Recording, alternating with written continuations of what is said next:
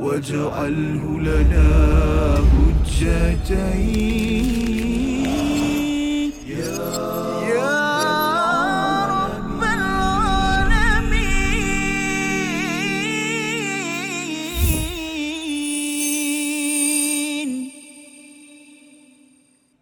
فتلقى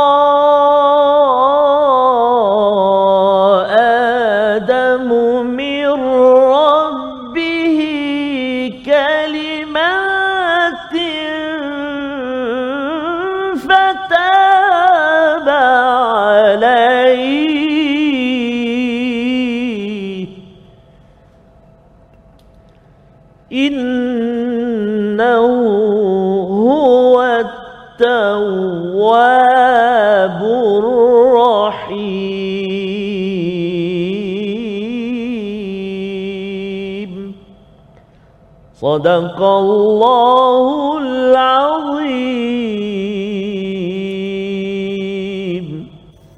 Assalamualaikum warahmatullahi wabarakatuh. Alhamdulillah wassalatu wassalamu ala Rasulillah wa ala alihi wa man wala syada la ilaha illallah syadana Muhammadan abduhu wa rasuluhu. Allahumma salli ala sayidina Muhammad wa ala alihi wa sahbihi ajma'in. Amma ba'du. Apa khabar tuan-tuan dan puan yang dirahmati Allah sekalian?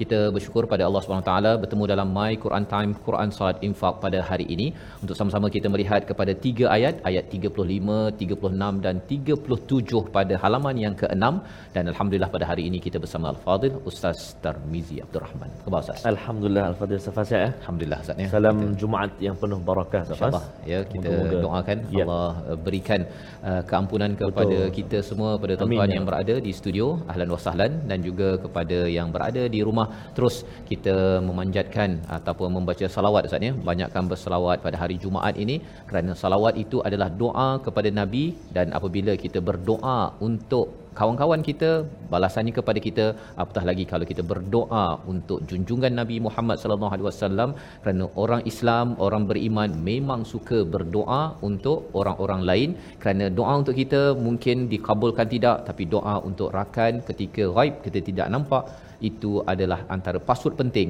untuk kita dimakbulkan Allah Subhanahu Wa Taala. Kita mulakan majlis kita pada hari ini dengan doa subhanakala ilma lana illa ma 'allamtana innaka antal alimul hakim rabbi zidni ilma. Harapnya dengan doa ini yang telah pun kita belajar dalam episod yang lepas kita akan lebih memaknai perkataan doa ini adalah daripada para malaikat yang sepertinya memang amat rapat dengan Allah taala tetapi bila memberi komentar yang tidak tepat ianya disambut dengan satu doa yang kita amalkan pada hari ini ustaz ya. Jadi mari sama-sama kita saksikan apakah sinopsis tiga ayat pada hari ini. Iaitu pada ayat yang ke-35 kita melihat Nabi Adam dan isterinya yang tinggal di syurga serta larangan mendekati satu pohon ya satu pohon. Dan pada ayat yang ke-36 tipu daya syaitan kepada Nabi Adam dan Hawa. Bagaimanakah cara godaan syaitan yang perlu kita belajar agar kita berhati-hati? Dan ayat 37 Nabi Adam memohon pengampunan kepada Allah Subhanahu Wa Taala apabila tersilap dalam menghadapi seruan ataupun arahan daripada Allah pada ayat yang ke-36. Mari sama-sama kita baca tiga ayat ini dipimpin Al-Fadhil Ustaz Tarmizi. Sila Ustaz. Terima kasih Fadil Ustaz Fazrul. Bismillahirrahmanirrahim. Assalamualaikum warahmatullahi wabarakatuh. Alhamdulillah wassalatu wassalamu ala Rasulillah wa ala alihi wa sahbihi wa man wala wa ba'da. Allahumma salli ala sayyidina Muhammad wa ala ali sayyidina Muhammad. Tuan-tuan dan puan-puan, ibu-ibu, ayah-ayah, sahabat Al-Quran yang dikasihi rahmat Allah Subhanahu wa taala, mari kita mulakan bacaan kita di halaman yang ke-6 pada hari ini uh, untuk kita meneruskan ayat yang ke-35, 36 dan 37. Tiga ayat akhir di halaman ini dan insya-Allah kita nak mulakan bacaan untuk pusingan yang pertama ini dengan uh, bacaan uh, murattal saba. Ah, murattal apa tuan-tuan? Sa saba eh? Ha, sabar je lah. Ha, soba. Ha, taranum soba murattal. Kita cuba insyaAllah keluarkan suara. Kita baca, kita gemakan penghulu segala hari ini insyaAllah. أعوذ بالله من الشيطان الرجيم بسم الله الرحمن الرحيم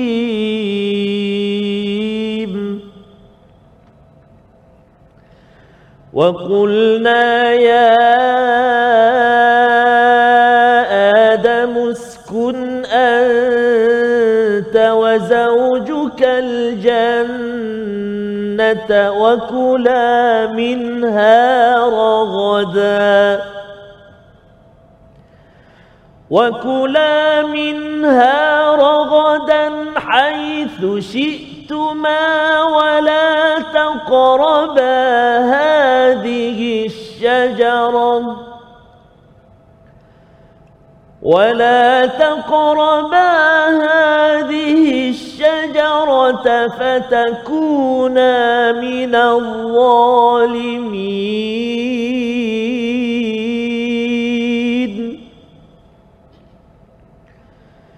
فأزلهما الشيطان عنها فأخرجهما مما كانا فيه.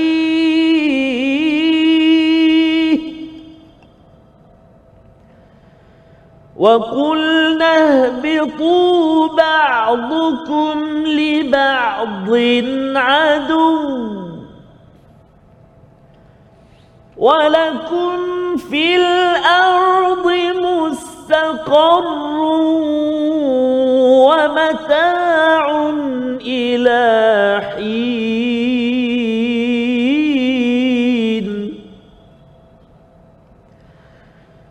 فتلقى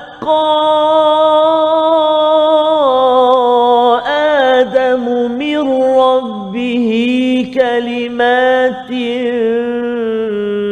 فتاب عليه.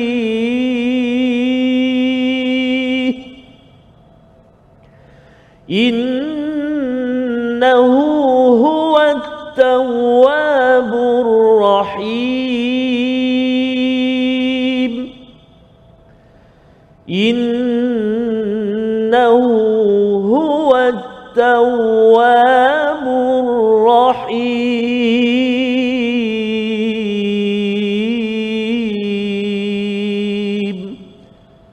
صدق الله العظيم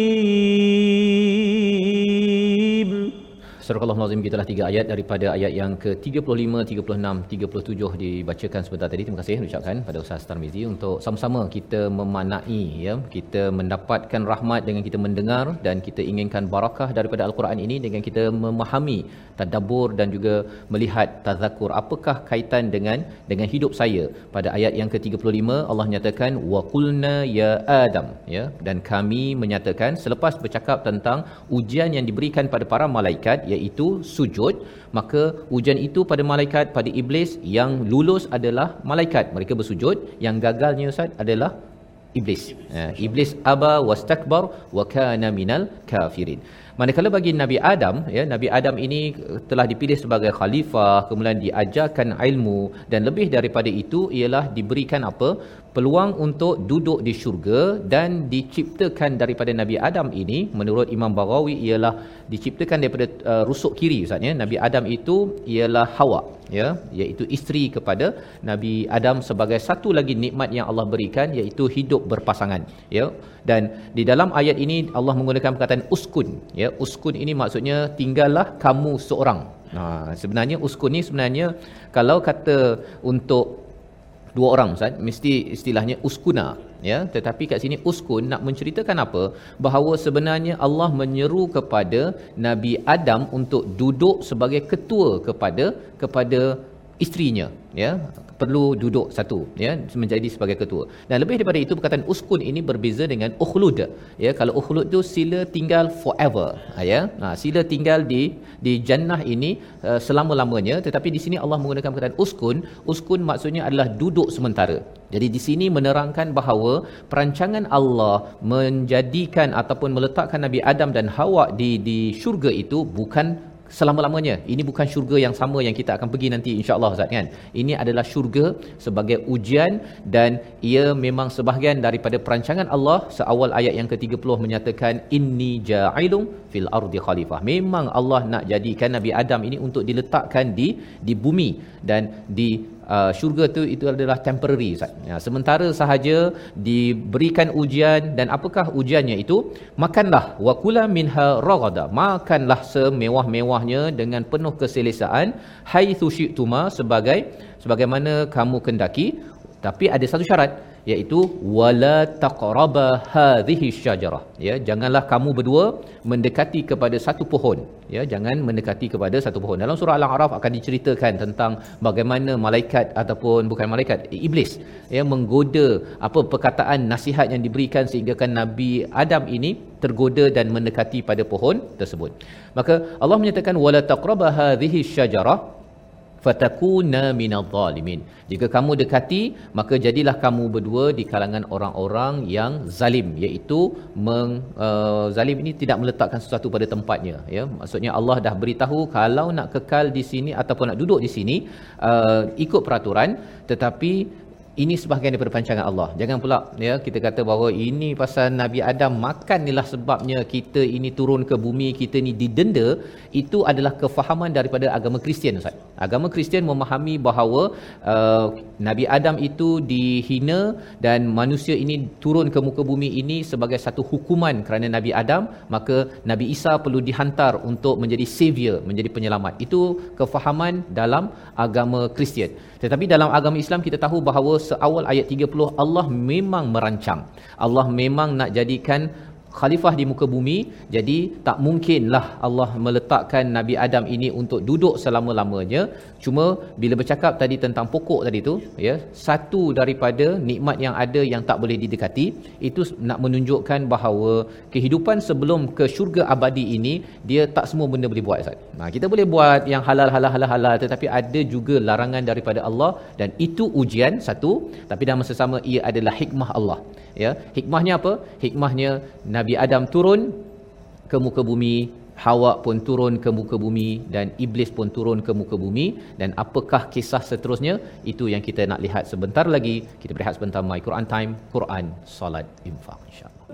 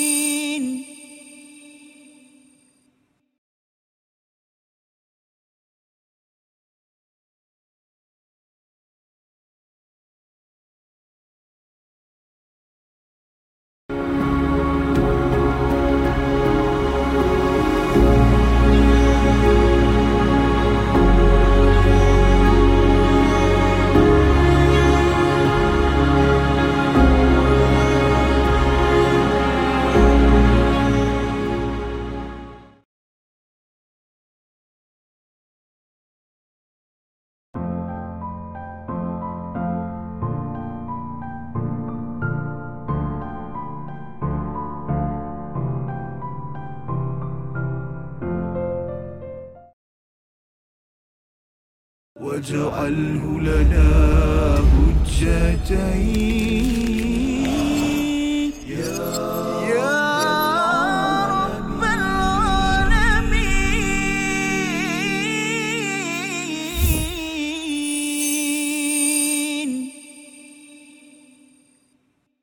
فتلقى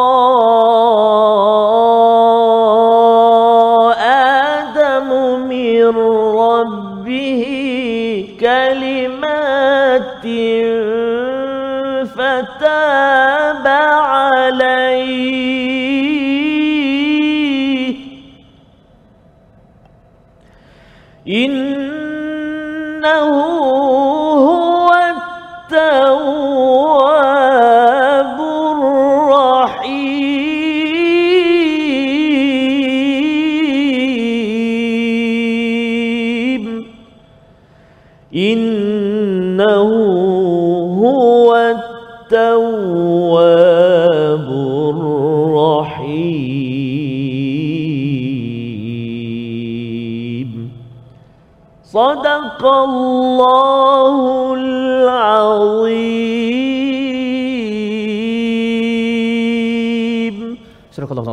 kembali dalam My Quran Time pada hari ini untuk kita terus melihat kepada ayat 35 hingga ayat yang ke-37 pada halaman yang ke-6 dan ayat 35 sebentar tadi Ustaz kita sudah pun melihat kepada perkataan uskun satu perkataan yang menarik kerana Allah menceritakan untuk Nabi Adam dan Hawa ya untuk tinggal di syurga ya. Tetapi digunakan perkataan uskun itu maksudnya sila tinggal dan itu un- hanya untuk seorang iaitu kepada Nabi Adam secara fokus kerana sebenarnya sakana ini maksudnya ialah bergerak dan juga duduk sebentar Ustaz ya. Duduk sebentar di syurga itu bukan maksudnya Allah nak jadikan mereka ini uh, untuk duduk forever ya duduk selama-lamanya satu tapi lebih daripada itu bila difokuskan kepada Nabi Adam sahaja maksudnya orang lelaki suami perlu menjadi ketua dalam memimpin kepada kepada isteri ataupun pasangannya dan ini sehinggakan dimaklumkan dalam perkataan uskun ini sendiri. Maksudnya ialah untuk membina sakinah untuk membina tempat tinggal. Sebenarnya itu peranan bagi suami orang lelaki dan kelakian itu dibuktikan dengan dengan melaksanakan tanggungjawab sebagaimana dalam surah An-Nisa Allah menyatakan ar-rijal qawwamuna 'alan nisa.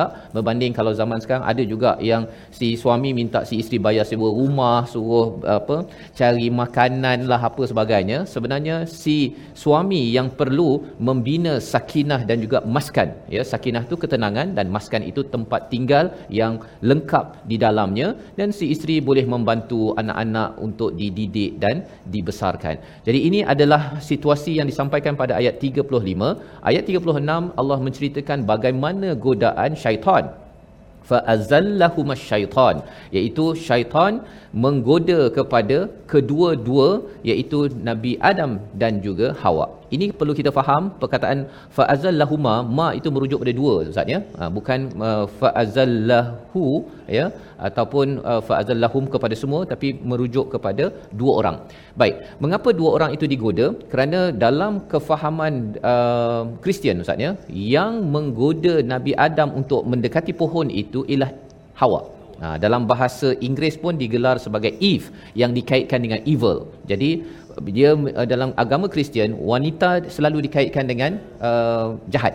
Ha, yang menggoda yang menyebabkan kita sampai ke sini ni pasal orang perempuan ni. Ha itu kata orang Kristian. Ya, tapi orang Islam dengan kefahaman akidah yang benar daripada perkataan fa'azallahuma itu menunjukkan apa? Yang menggoda kepada Nabi Adam dan Hawa adalah syaitan. Ya. Syaitan yang menggoda kedua-duanya daripada anha itu maksudnya daripada perintah Allah daripada berada di syurga fa akhrajahuma mimma kana fi. Iaitu mereka terkeluar daripadanya dua-dua orang mimma kana fi iaitu mereka berada di dalamnya iaitu tempat di syurga ya. Jadi ini adalah peristiwa yang berlaku dan ia mempunyai elemen akidah sebenarnya ya. Sehingga kan dalam hidup kita ini kita tahu bahawa lelaki dan wanita dua-duanya mempunyai tanggungjawab untuk berjaga-jaga kepada syaitan dan jangan pula kita kata oh ini pasal orang perempuan lah ni. Ha kan? Perkataan-perkataan itu adalah satu penyataan yang tidak adil dan lebih daripada itu berlawanan dengan wahyu. Lebih kurang dia nak lawan Tuhan lah Ustaz. Kan? Allah dah cakap syaitan yang goda kan? Tapi dia nak cakap juga uh, jantina berbeza yang menyebabkan kerosakan dalam sesebuah keluarga atau masyarakat. Wa qulna dan kami bercakap ataupun berfirman Allah berfirman ihbitu ya ihbitu apa maksud ihbitu iaitu turunlah ya penggunaan perkataan ihbitu dengan waw alif itu menunjukkan turunlah kamu semua eh kalau kita tengok tadi uh, dua ya uh-huh. kan mengapa pula kamu semua rupa-rupanya ini merujuk kepada Adam ini merujuk pada Hawa dan juga satu lagi iblis. iblis. Ha, jadi ramailah ni ya jamak ya. Ba'dukum li ba'din adu. Kamu akan menjadi musuh antara satu sama lain. Musuh tiga penjuru Ustaz. Ha, musuh tiga penjuru macam mana? Iaitu lelaki dan wanita boleh bermusuh satu, tetapi sebenarnya iblis memang memusuhi wanita dan iblis akan memusuhi kepada lelaki. Ya, kepada Nabi Adam dan juga kepada Hawa. Apa kefahaman kita dalam masalah sosial yang berada di dunia ini sebenarnya permusuhan itu ba'dukum li ba'din adu ini sudah pun dirakamkan di sini. Dan kadang-kadang orang lelaki perempuan suami isteri bergaduh Ustaz kan, tapi sebenarnya di sebalik pergaduhan itu ada satu lagi pihak yang memang mencari sebab. Dia kalau dicucuk yang sebelah lelaki tak dapat, ya. dia akan cucuk sebelah perempuan. Ya itu adalah modus operandi yang Allah nyatakan di sini. Walakum fil ardi mustaqar. Pada di dunia ini di bumi ini kamu ada tempat tinggal ya tempat tinggal. Wa mataun ilahin perkataan mata' itu adalah perkataan yang amat-amat penting kita beri perhatian. Matak ni maksudnya macam kita ada berus gigi, kita ada apa? sponge basuh pinggan Ah. kan. Apa lagi Ustaz yang biasa kita alat-alat dekat dapur tu? Ya, betul. Uh, apa berus dawai ke apa sebagainya. Jadi ketika kita guna sponge kan, tak ada pula kita kata wah bestnya guna sponge ni kan. Cinta sangat saya. Tak ada kan. Kita guna dah habis-habis tak. Maka sebenarnya itu adalah sifat bagi dunia ini. Banyak kali diulang di dalam al-Quran. Dunia ini adalah mata' ya mata' itu maksudnya ialah macam kita guna tadi dah guna sponge tu dah habis guna letak kan? Kita tak ada pula kita rasa nak bawa masuk dalam handbag kita. Ada perempuan dekat sini dalam handbag ada sponge nak basuh pinggan. Tak ada ya? Taklah kita cinta sangat kepada sponge ataupun kepada sudu ke apa kita guna ambil-ambil dah. Jadi dunia ini mindsetnya ialah apa? Ketika menggunakan dunia kita sebenarnya perlu ada mindset macam guna sponge tadi Ustaz. Ya. Dah guna letak je, jangan letak dalam dalam hati. Ha ya, ada orang duit tak banyak, kereta tak banyak pun. Tapi dia letak kereta dalam hati. Allah. Oh kan setiap masa eh, kereta saya tu berkilat ke tak berkilat takut orang bercala kan. Ada orang kereta berpuluh-puluh ya, ada yang bank accountnya berbilion-bilion kan. Tapi dia tak masuk dalam hati. Ya, dia letak dia kalau ada ada kalau katakan tercala sikit nak tercala dan tak apa nanti baiki ke kalau tidak kereta seterusnya kan. Dan lebih daripada itu ialah dunia itu dia gunakan sebagai mata semata-mata iaitu guna mana yang ada ya tetapi tidak masuk sampai ke sampai ke hati. Itu sebabnya ayat yang ke-36 ini kita nak baca sekali lagi untuk kita sama-sama beri perhatian banyak poin-poin hidayah Allah beritahu kat sini bahawa sebenarnya syaitan akan menggoda kita dan lebih daripada itu nanti kita akan lihat perkataan fa'azallahuma apa asal perkataannya dan bagaimana cara syaitan menggoda manusia. Ayat 36 bersama Al-Fadil Ustaz Tarmizi. Silakan. Terima kasih Fadil Ustaz Fazrul, tuan-tuan dan puan-puan sahabat Al-Quran yang dikasihi rahmat Allah Subhanahu Wa Taala. Uh, kita selalu dengar Ustaz Fazrul, dunia letak di tangan ah, jangan letak di hati ya. Betul. Ah, ni yang span tadi tu letak di tangan je lah. Tangan je, jangan letak kan. Handbag pun tak nak, mana lagi letak kat hati kan. Subhanallah. Baik, tuan-tuan dan puan-puan ibu ayah sekalian, mari kita baca ayat yang ke-36. Uh, kalimah yang perlu kita beri perhatian antaranya kalimah fa'azallahuma dengan huruf zai dan juga huruf kha yang bertanda sukun uh, fa'akhrajahuma dan juga dua kalimah yang mengandungi huruf dad uh, yang uh, baris, baris depan dengan uh, baris bawah iaitu ba'dukum li ba'din. Ha, jadi macam mana bunyi dia? Jom kita sama-sama baca ayat 36. أعوذ بالله من الشيطان الرجيم. فأزلهما الشيطان عنها فأخرجهما مما كانا فيه.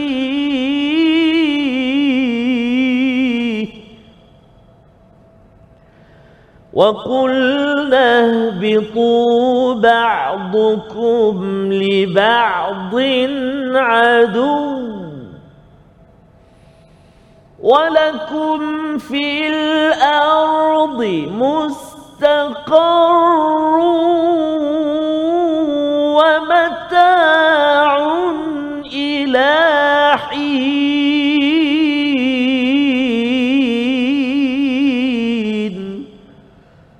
صدق الله العظيم Allah Nazim gitulah bacaan daripada ayat yang ke-36 mengingatkan kepada kita bagaimana sebenarnya syaitan menggoda kepada Adam dan Hawa sebagai sebagai moyang ataupun generasi pertama Ustaz ya manusia dan itulah juga cara syaitan menggoda manusia perkataan fa'azallahuma daripada perkataan zal ya zal itu maksudnya ialah um, menggoda sikit-sikit Ustaz. Ha, dia jatuhkan sikit-sikit seperti kalau ada orang kadang-kadang dekat pejabat, dia mencuri dia tak mencuri terus satu trilion apa sebagainya tak ada. Dia akan mula mencuri ataupun dia ambil selai kertas Selai je. kertas. Kan daripada printer tu dia ambil, dia bawa balik kan. Lepas tu dua helai kertas, lepas tu tiga helai, lepas tu satu rim, lepas tu satu balak dia ambil ya daripada daripada sesebuah negeri ataupun negara. Jadi ini cara syaitan meng, menggoda manusia. Yang kita mohon Allah lindungi kita membawa pada perkataan pilihan pada hari ini kita saksikan iaitu perkataan kita uskun anta anta. ya perkataan yang kita fokuskan adalah uskun itu daripada perkataan sakana iaitu tinggal dengan tenang dan inilah yang berulang 69 kali disebut di dalam al-Quran dalam surah al-A'raf dalam surah al-Isra surah al-Qasas yang menceritakan bahawa tinggal ya kalau sakana ini maksudnya dia dah bergerak dan dia tinggal sementara lepas tu dia gerak lagi Ya. maksudnya ialah jannah yang dimaksudkan dalam ayat ini adalah jannah yang dia duduk sekejap tinggal sekejap kemudian akan bergerak lagi nak gerak ke mana sudah tentunya seperti mana perancangan Allah yang dimaklumkan ihbitu untuk bergerak pergi ke ke dunia mendekati pohon itu sebagai salah satu daripada hikmah yang Allah bina untuk kita akhirnya berada di muka bumi ini tapi akan kembali semula ke syurga suatu hari nanti. Kita berehat sebentar dalam My Quran Time, Quran, Salat, Infak insya-Allah. واجعله لنا حجتين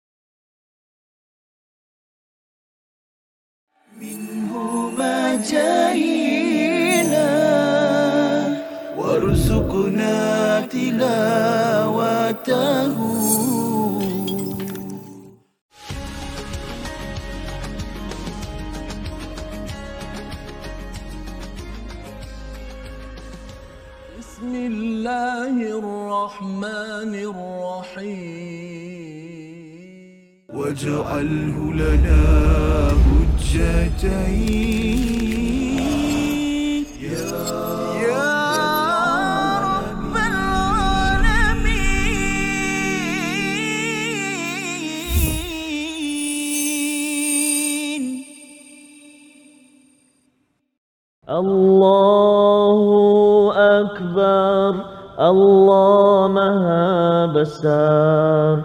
Ku memujamu di setiap waktu. Hanyalah padamu tempatku berteduh. Memohon redha dan ampunanmu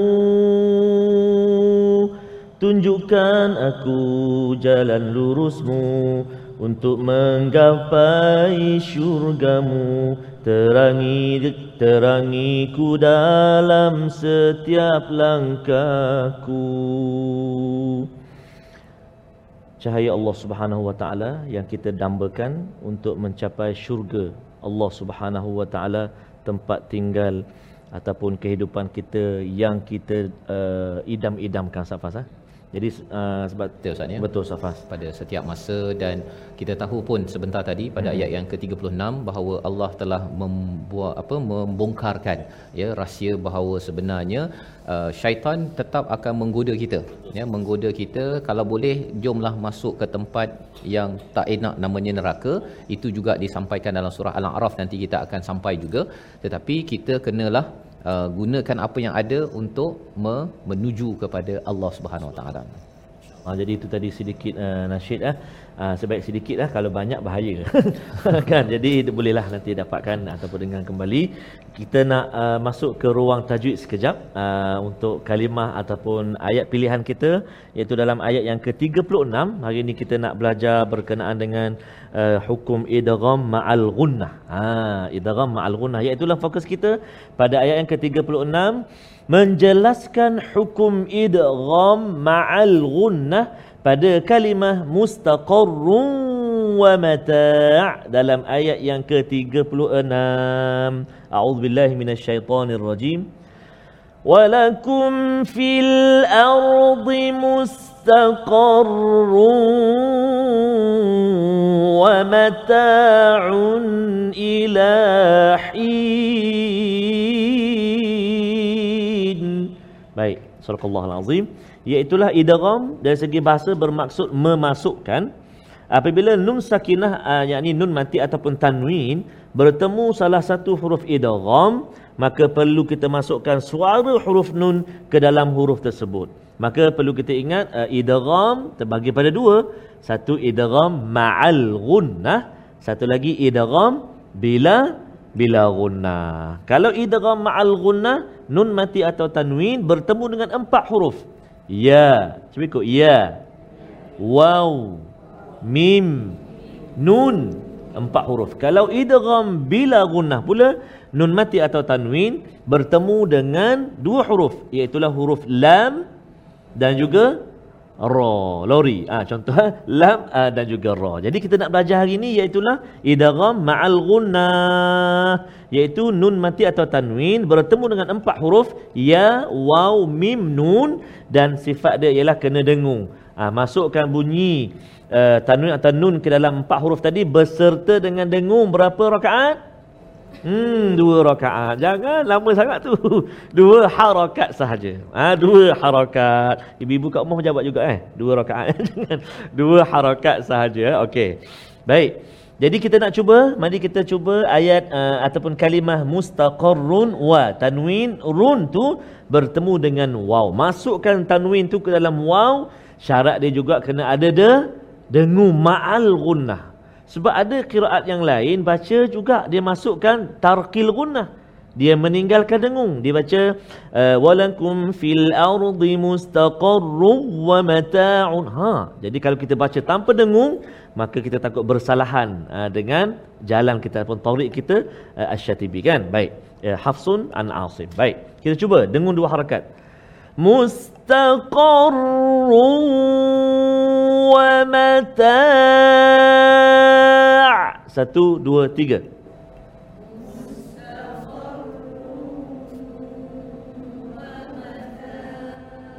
Ah, sekali lagi. Mustaqarrun wa mata'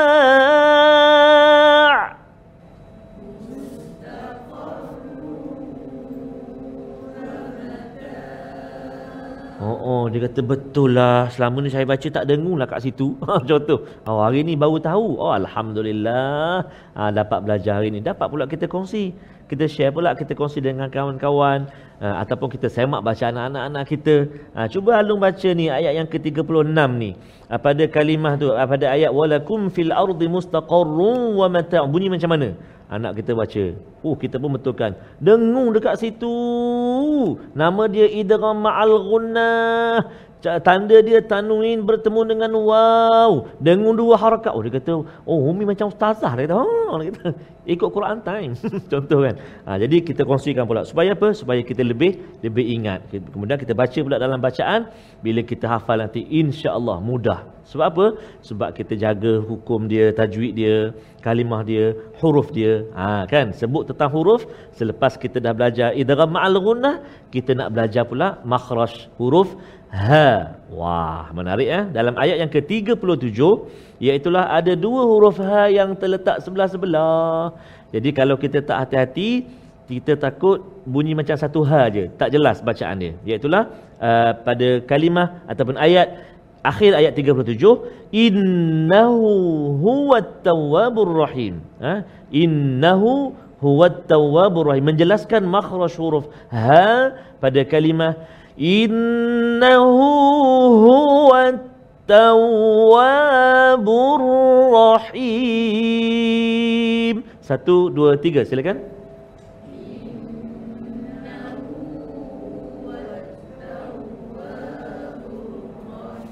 Bagus. Maksudnya akhir ayat 37 tu kita belajar dua. Satu huruf ha, kemudian ada juga lepas tu huruf ha, rahim. Ha, jadi kena bezalah. Innahu huwa Cuba. Biasanya ha, Biasanya kalau kita nak menjelaskan huruf yang dekat macam ni Huruf yang kedua tu kita seolah macam uh, Lonjakkan sikit suara kita. Innahu huwa ha, Yang kedua tu tapi lonjakan yang baik lah, mana yang elok lah.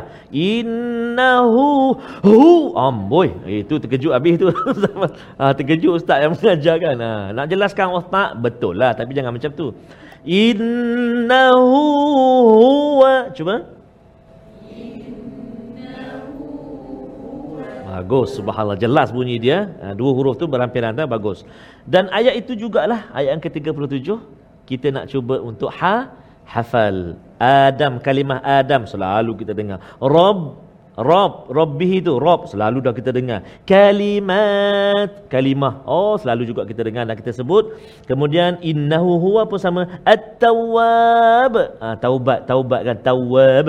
Ha, Ar-Rahim selalu kita sebut, kita dengar, kita baca dan kita insya-Allah dipermudahkan untuk hafal. Mari kita cuba. Bismillahirrahmanirrahim. Fatalaqqa Adamu min ربه كلمات فتاب عليه satu dua tiga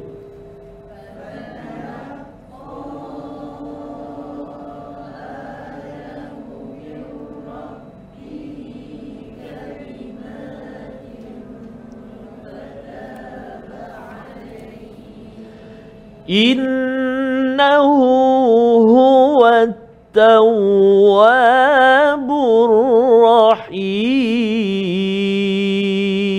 silakan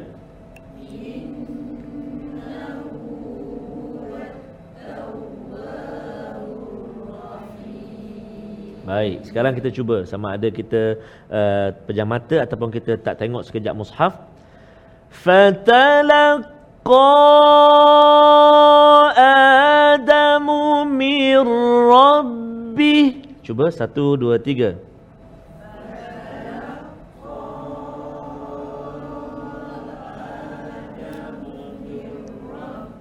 Masya Allah, bagus.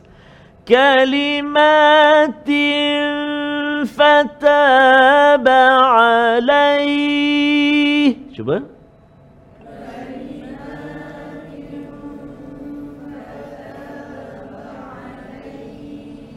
Okey, yang akhir ada empat kalimah saja. Innahu huwa tawwabur rahim. Satu, dua, tiga.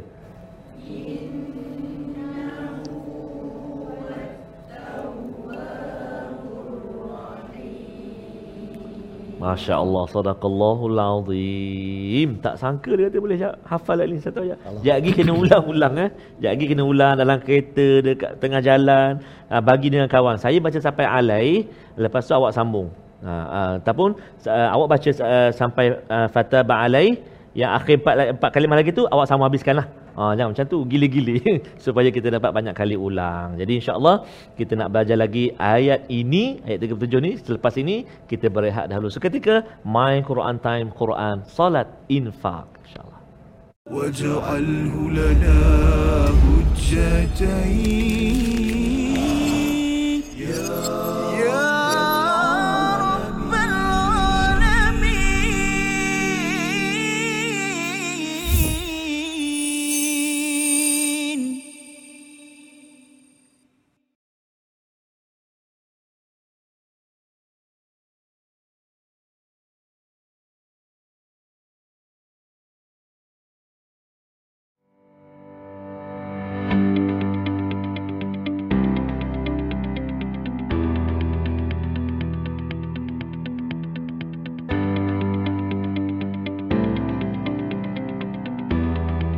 واجعله لنا حجتين.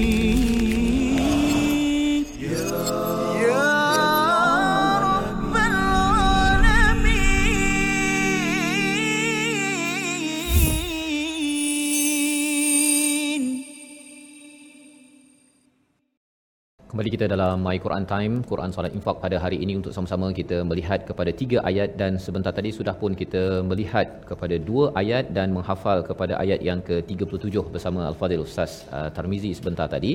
Mari sama-sama kita membaca bagi tuan-tuan yang sudah pun menghafal, mengulang hafazan daripada ayat yang ke-37, Fatalaqa Adam min Rabbih bersama Al-Fadhil Ustaz Tarmizi. Sila Ustaz. Terima kasih Fadil Ustaz Fazrul, tuan-tuan puan-puan, ibu-ibu, ayah-ayah, sahabat Al-Quran yang dikasihi dirahmati Allah Subhanahu wa taala. kita nak ulang kembali ayat yang ke-37 Ah, tadi kita dah cuba sekali dua kita ulang dan ulang untuk kita cuba hafal dan insya-Allah mari kita ulang lagi Ah, kerana bila kita banyak kali ulang insya-Allah dia akan lekat pada ingatan kita dia akan mudah untuk kita hafal jadi insya-Allah tahu selepas ini ah, di solat nanti asar ke zuhur ke maghrib nanti ke isyak ke subuh ke kita boleh baca. Ataupun solat-solat sunat kita dah boleh baca. Macam semalam ayat berapa? Kan hari ni satu ayat 37 cuba kan? Ha, cuba fatalaqa fatalaqa fatalaqa qul huwallahu ahad. Mana tak cukup ulang lagi tu. Ha, maksudnya kena ulang. Ha, jadi sebab tu bila bila masuk dengan pemahaman subhanallah fatalaqa oh adam. Ha, ingat itu membantu antara sikit sebanyak kan? Ha, jadi insyaallah mari kita cuba untuk kita baca lagi sekali ayat yang ke-37 a'udzu billahi minasyaitonir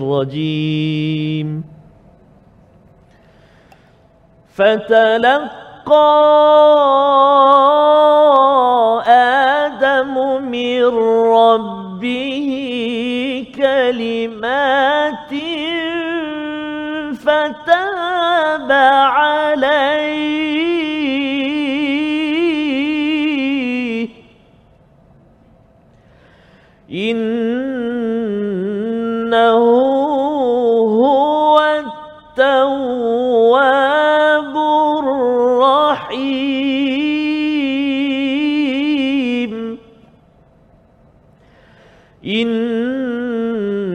إنه هو التواب الرحيم.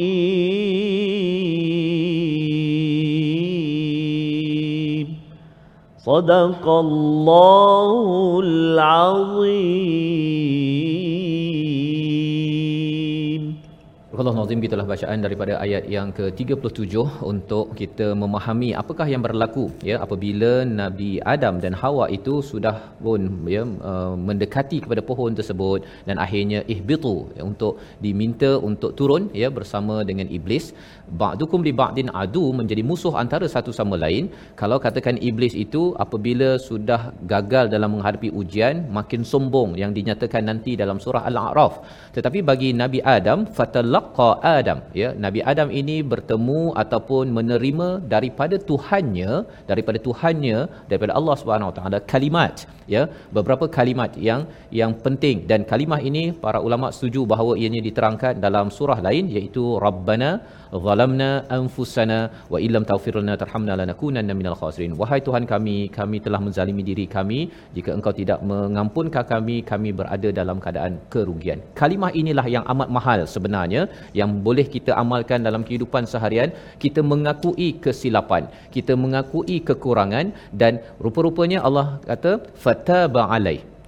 Maksudnya Allah menerima taubat daripada nabi Adam alaihi salam dan juga daripada Hawa dan ini adalah sebagai satu hadiah dan juga satu aturan Allah. Kalau kita lihat seawal daripada ayat yang ke-30 muka surat 6 atas suratnya, Allah dah cakap awal-awal nak jadikan khalifah yang maksudnya pengganti di muka bumi, ya, bukannya pengganti di syurga. Pasal dekat syurga tak ada anak Ustaz.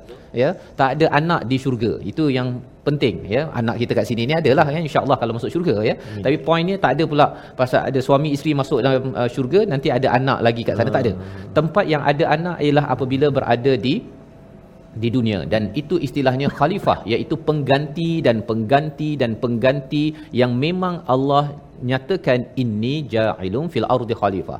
Jadi bagaimana alim dan hakimnya Allah, bagaimana Allah Maha mengetahui, Allah Maha bijaksana menyusun segala-galanya dan kita tak bolehlah nak memsoalkan ustaz ya memsoalkan mengapa pula Allah bagi letak kat syurga lepas tu letak iblis lepas tu ada pohon lepas tu gagal lepas tu kita sini.